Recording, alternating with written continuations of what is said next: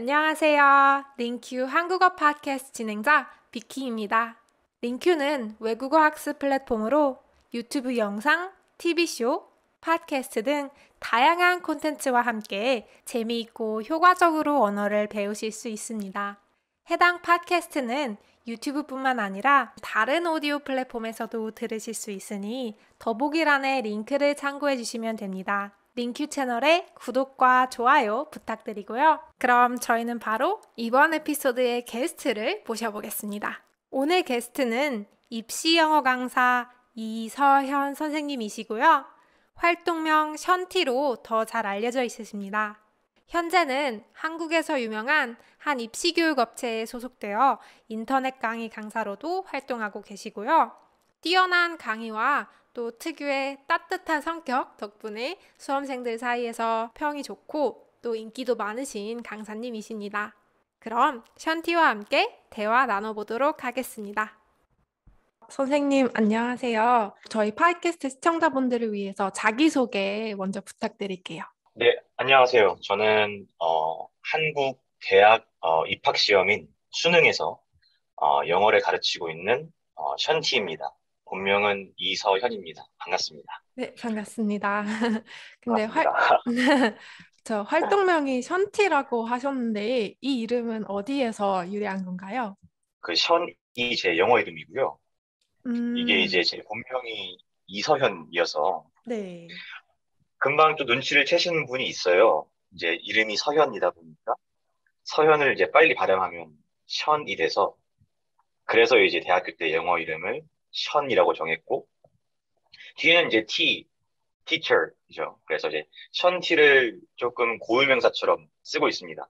음, 오, 되게 멋진 이름인데요. 그러면 선, 감사합니다. 수능 영어를 가르치고 계시다고 하셨는데 수능 영어가 수준이 굉장히 높아요. 그렇기 때문에 수능 영어를 가르치신다는 건 본인도 영어를 굉장히 잘하신다는 말일 텐데요. 그렇다면 션티가 여태까지 해온 영어 공부 방법을 좀 여쭤볼 수 있을까요? 어, 이게 이제 수능 영어가 사실은 거의 독해에만 치중된 시험이어서요. 그러니까 듣기도 있긴 있지만 형식적으로 되게 쉬운 수준이고 사실상 이제 독해가 대부분인 시험이어서 대학교 입학 전까지 그러니까 수능을 공부할 때까지는 거의 저는 영어 독해에만 치중된 공부를 했죠. 음, 그러니까 단어 열심히 외우고 뭐 문법 공부하고 해석 공부를 하고 그다음에 지문의 어떤 논리를 분석하는 그런 연습을 하고 그런 어떤 읽기 위주의 공부를 하다가 이제 대학교 들어와서 대학교 들어와서 정말 말하고 듣고 쓰는 굳이 말하자면 좀 살아있는 뭐 그런 영어를 이제 좀 한 거죠. 그래서 이때부터가 되게 힘들었던 것 같아요. 사실 이게 나이 먹고 말하기 듣기 쓰기 하는 게 쉽지가 않거든요. 음, 그래서 그렇죠. 대학교 들어와서 이제 뭐 좋아하는 영화도 수십 번씩 보면서 막 따라하고 그 다음에 아침 저녁으로 여- 영어 수업, 회화 수업 있으면 다 듣고 일부러 막 영어 예배도 나가고 음. 어, 그렇게 해서 영어 실력을 늘린 다음에는 이제 아무래도 통번역 공부를 많이 하면서 조금 더 많이 영어가 늘었던 것 같아요. 고등학생 때 수능 영어를 공부하면서 뭐 문법, 단어, 뭐 독해 이런 거 위주로 공부를 하셨잖아요. 근데 이런 것들이 그렇게 나쁘게만 볼 수는 없는 게 사실 이런 것들이 되게 탄탄한 기, 기반이 되었기 때문에 선생님께서 나중에 성인이 되시고 뭐 회화 같은 거 배우실 때 더 도움이 됐을 거라고 생각을 하는데 맞아요. 네, 그렇죠. 음, 아무래도 이런 좀 정말 학문적인 공부가 음, 없으면 결국 나중에 깊이가 있기가 힘들어서 음, 그래서 분명 이렇게 뭐 문법적으로 좀 정확하게 그리고 좀 어휘도 조금 음, 고급스러운 그러니까 어떻게 보면 고급스러운 어휘가 무조건 좋은 건 아닌데 어쨌든 또 적확한 상황에서 음, 어, 어떤 어휘가 더 고급스러운 어휘가 더 의미를 잘 드러낼 때가 있기 때문에 맞습니다. 그런 어휘나 문법 그리고 이런 좀 아카데믹한 공부를 하는 게 나중에 깊이 있는 영어를 쓰는데 어, 분명히 도움이 된다고 생각을 합니다. 그러지 않고 이제 가벼운 것만 하면은 너무 뭐랄까 좀 깊이가 없는 대화만 영어로 하게 되니까 음. 그것도 문제인 것 같아요. 그러면 션티께서는 수능 영어를 언제부터 가르치기 시작하셨고 또 지금은 인강 강사로도 활동을 하고 계시잖아요. 현장 강의 플러스 인강 맞죠? 맞습니다. 예, 그러면 이제 인강 대비는 또 언제 하셨나요? 인터넷 강의는 딱 1년 됐습니다. 작년 12월 음. 초에 이제 런칭을 했으니까 지금 딱 1년 됐고요. 어, 수능 영어는 대학교 때 과외 하면서부터 가르치기 시작을 했죠. 근데 그때는 이제 과외 수준이니까 가볍게 가르치다가 대학교 졸업하고 조금 더 제 전문적인 자료도 만들고 어, 수업을 많이 하면서 대학교 졸업하고 나서 조금 더 전문적으로 가르치기 시작을 한 것 같아요. 그래서 그렇게 하다가 연이 닿아서 네, 인강도 하게 됐습니다. 딱 1년밖에 안 되셨는데 선생님께서 많은 수험생분들이 알고 있는 그래도 좀 유명한 강사로 자리매김을 하셨잖아요. 그래서 정말 대단하다고 생각을 했고요. 또 어, 사실 그런가요? 네. 그리고 또 수능이라는 시험이 대한민국 학생들에게 굉장히 중요한 시험으로 여겨지기, 여겨지고 또 1년에 딱 한 번밖에 치러지지 않잖아요. 그렇기 때문에 특히 선생님처럼 잘 알려진 입시 인터넷 강의 강사들은 1년 내내 수험생들 위해서 커리큘럼 짜고 또 어떤 그 데드라인, 되게 타이트한 데드라인에 맞춰서 강의도 제작하고 교재도 만들고 등등 이런 업무량과 책임이 막중한 걸로 알고 있어요. 그 현티께서는 강사로 활동하시면서 특별히 힘든 점은 없으셨는지 궁금하고 또 어떻게 그렇게 바쁜 스케줄을 거뜬히 소화해내실 수 있는지도 어, 좀 궁금합니다. 어, 매일 힘들죠.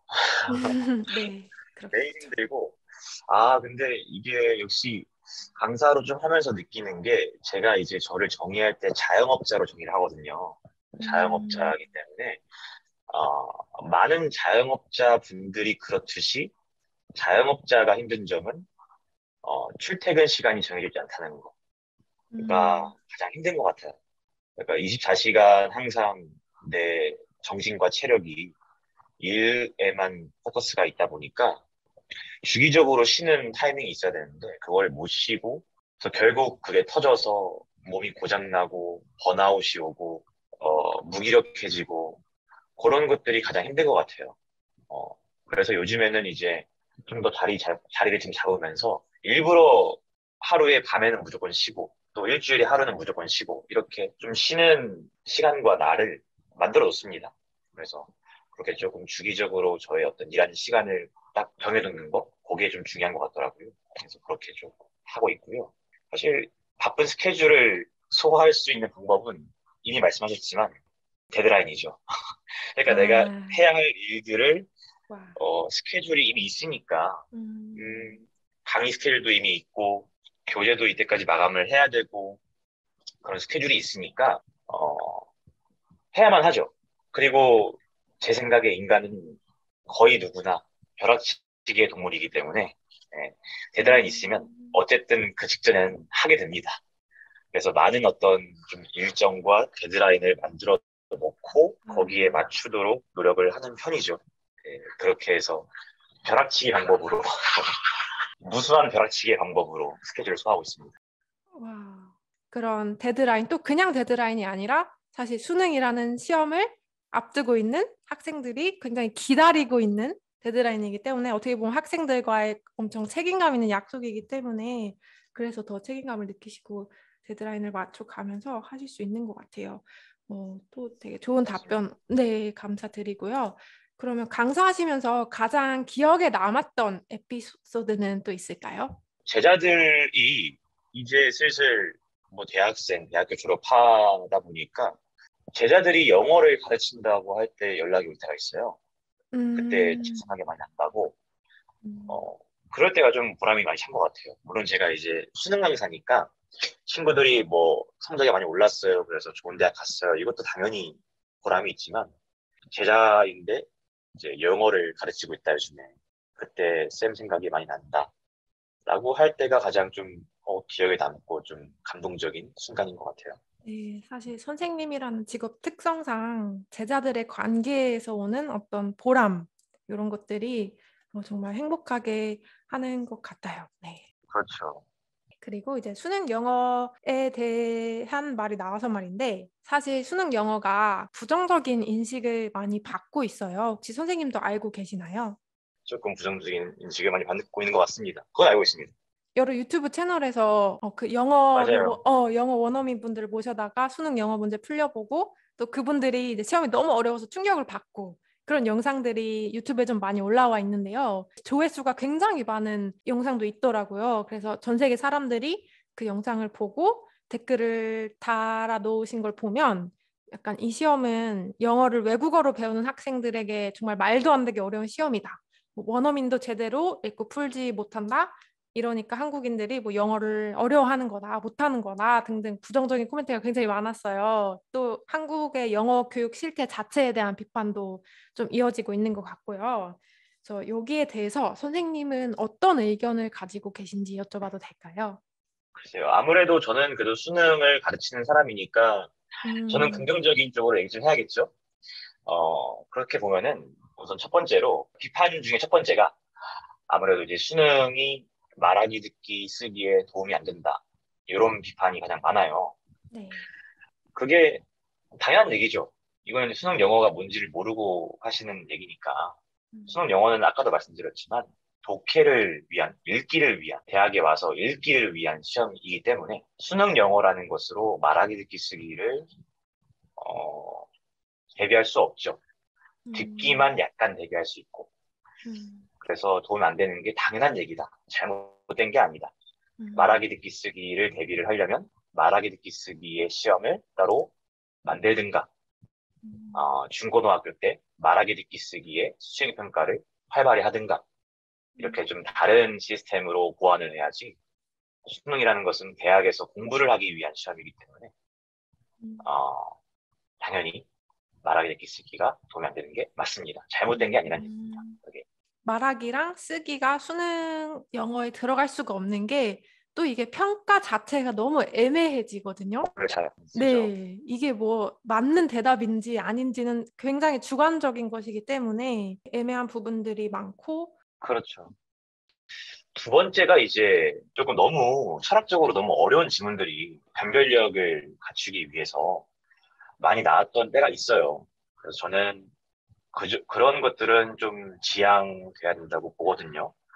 어, 너무 아무리 그래도, 아무리 대입 시험이고, 아무리 대학에서 논문을 읽기 위함이어도, 고등학생들이 보기에는 너무 어려운 수준의 어려운 말의 질문들이 많이 나와서, 그거는 조금 지양해야 한다고 보는데, 뭐 다행히 어, 지금 수능 영어가 절대평가가 되었습니다. 국어와 수학은 상대평가지만 영어는 지금 절대평가이기 때문에 그렇게 학생들의 변별력을 위한 굉장히 어려운 문제를 낼 필요까지는 없어졌어요. 그래서 지금은 그 지문의 수준이 조금 합리적인 수준으로 돌아왔다는 거. 그걸 좀 말씀을 드리고 싶네요.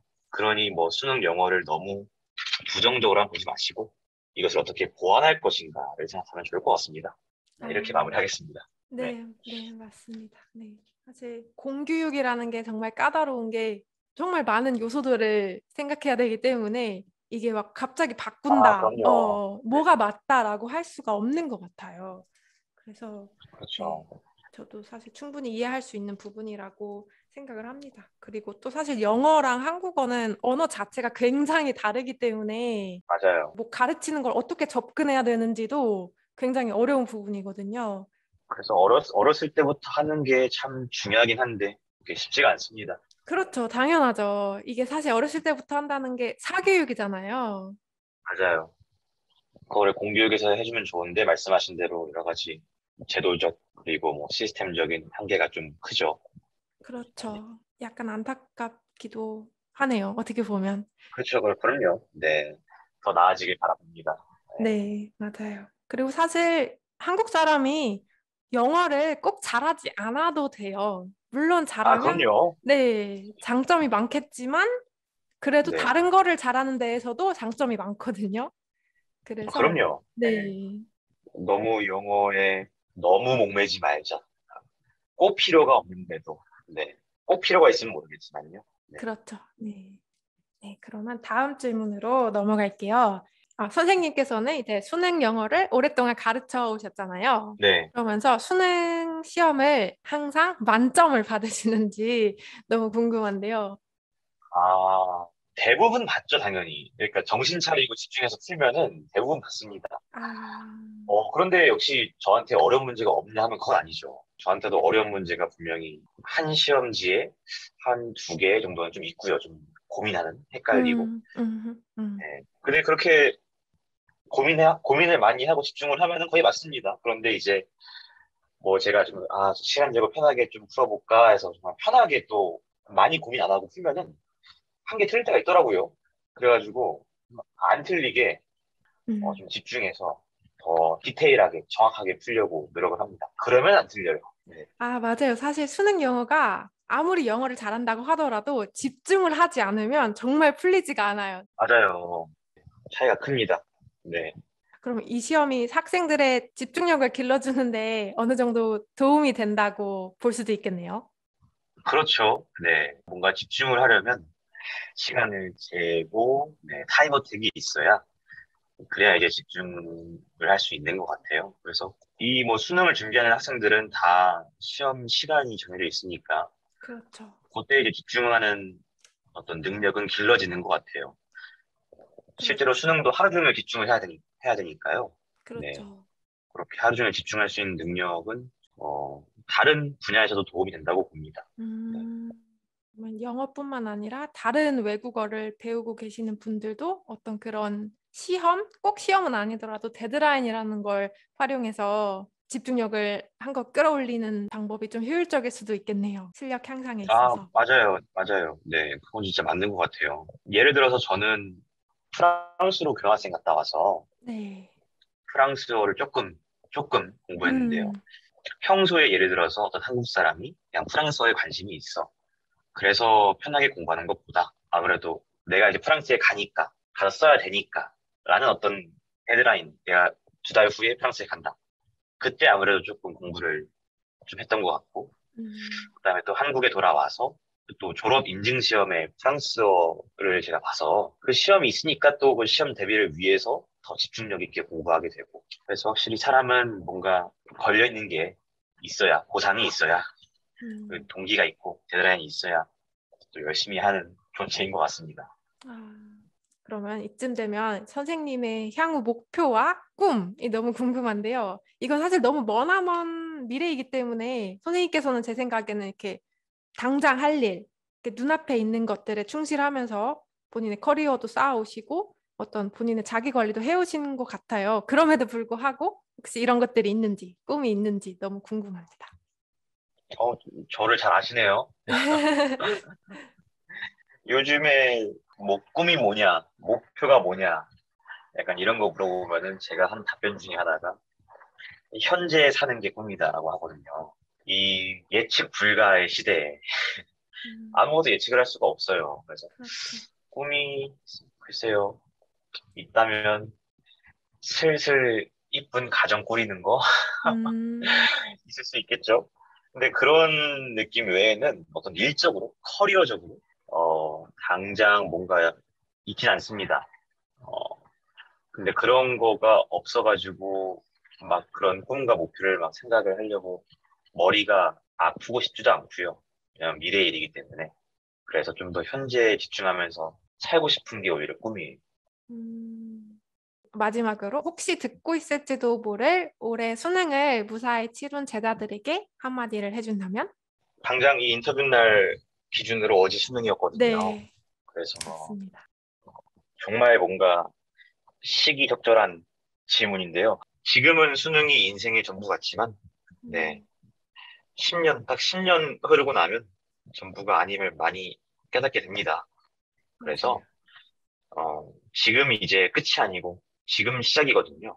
음, 우선 푹 쉬시면서 편하게 노시고, 또 여러 가지를 해보시고, 그 항상 친구들이 고민하는 게 그거잖아요. 내가 좋아하는 일, 내가 잘하는 일이 뭘까? 알려면 여러 가지를 해봐야겠죠. 그게 아르바이트든 뭐든 해보시고, 그 다음에, 어, 이게 이 길이 좀 맞겠다라고 하시면, 더 늦지 않게 20대에 좀 거기에 매진을 해보셔가지고, 본인의 이좀 브랜드를 만드시면 좋을 것 같습니다. 네, 음. 그렇게 말씀드리겠습니다. 네. 아, 선생님 좋은 말씀 너무너무 감사드리고요. 저도 인터뷰하면서 네, 약간 전곡을 찌르는 말 이런 것들이 굉장히 많았어서 저한테도 네, 뜻깊은 시간이었어요.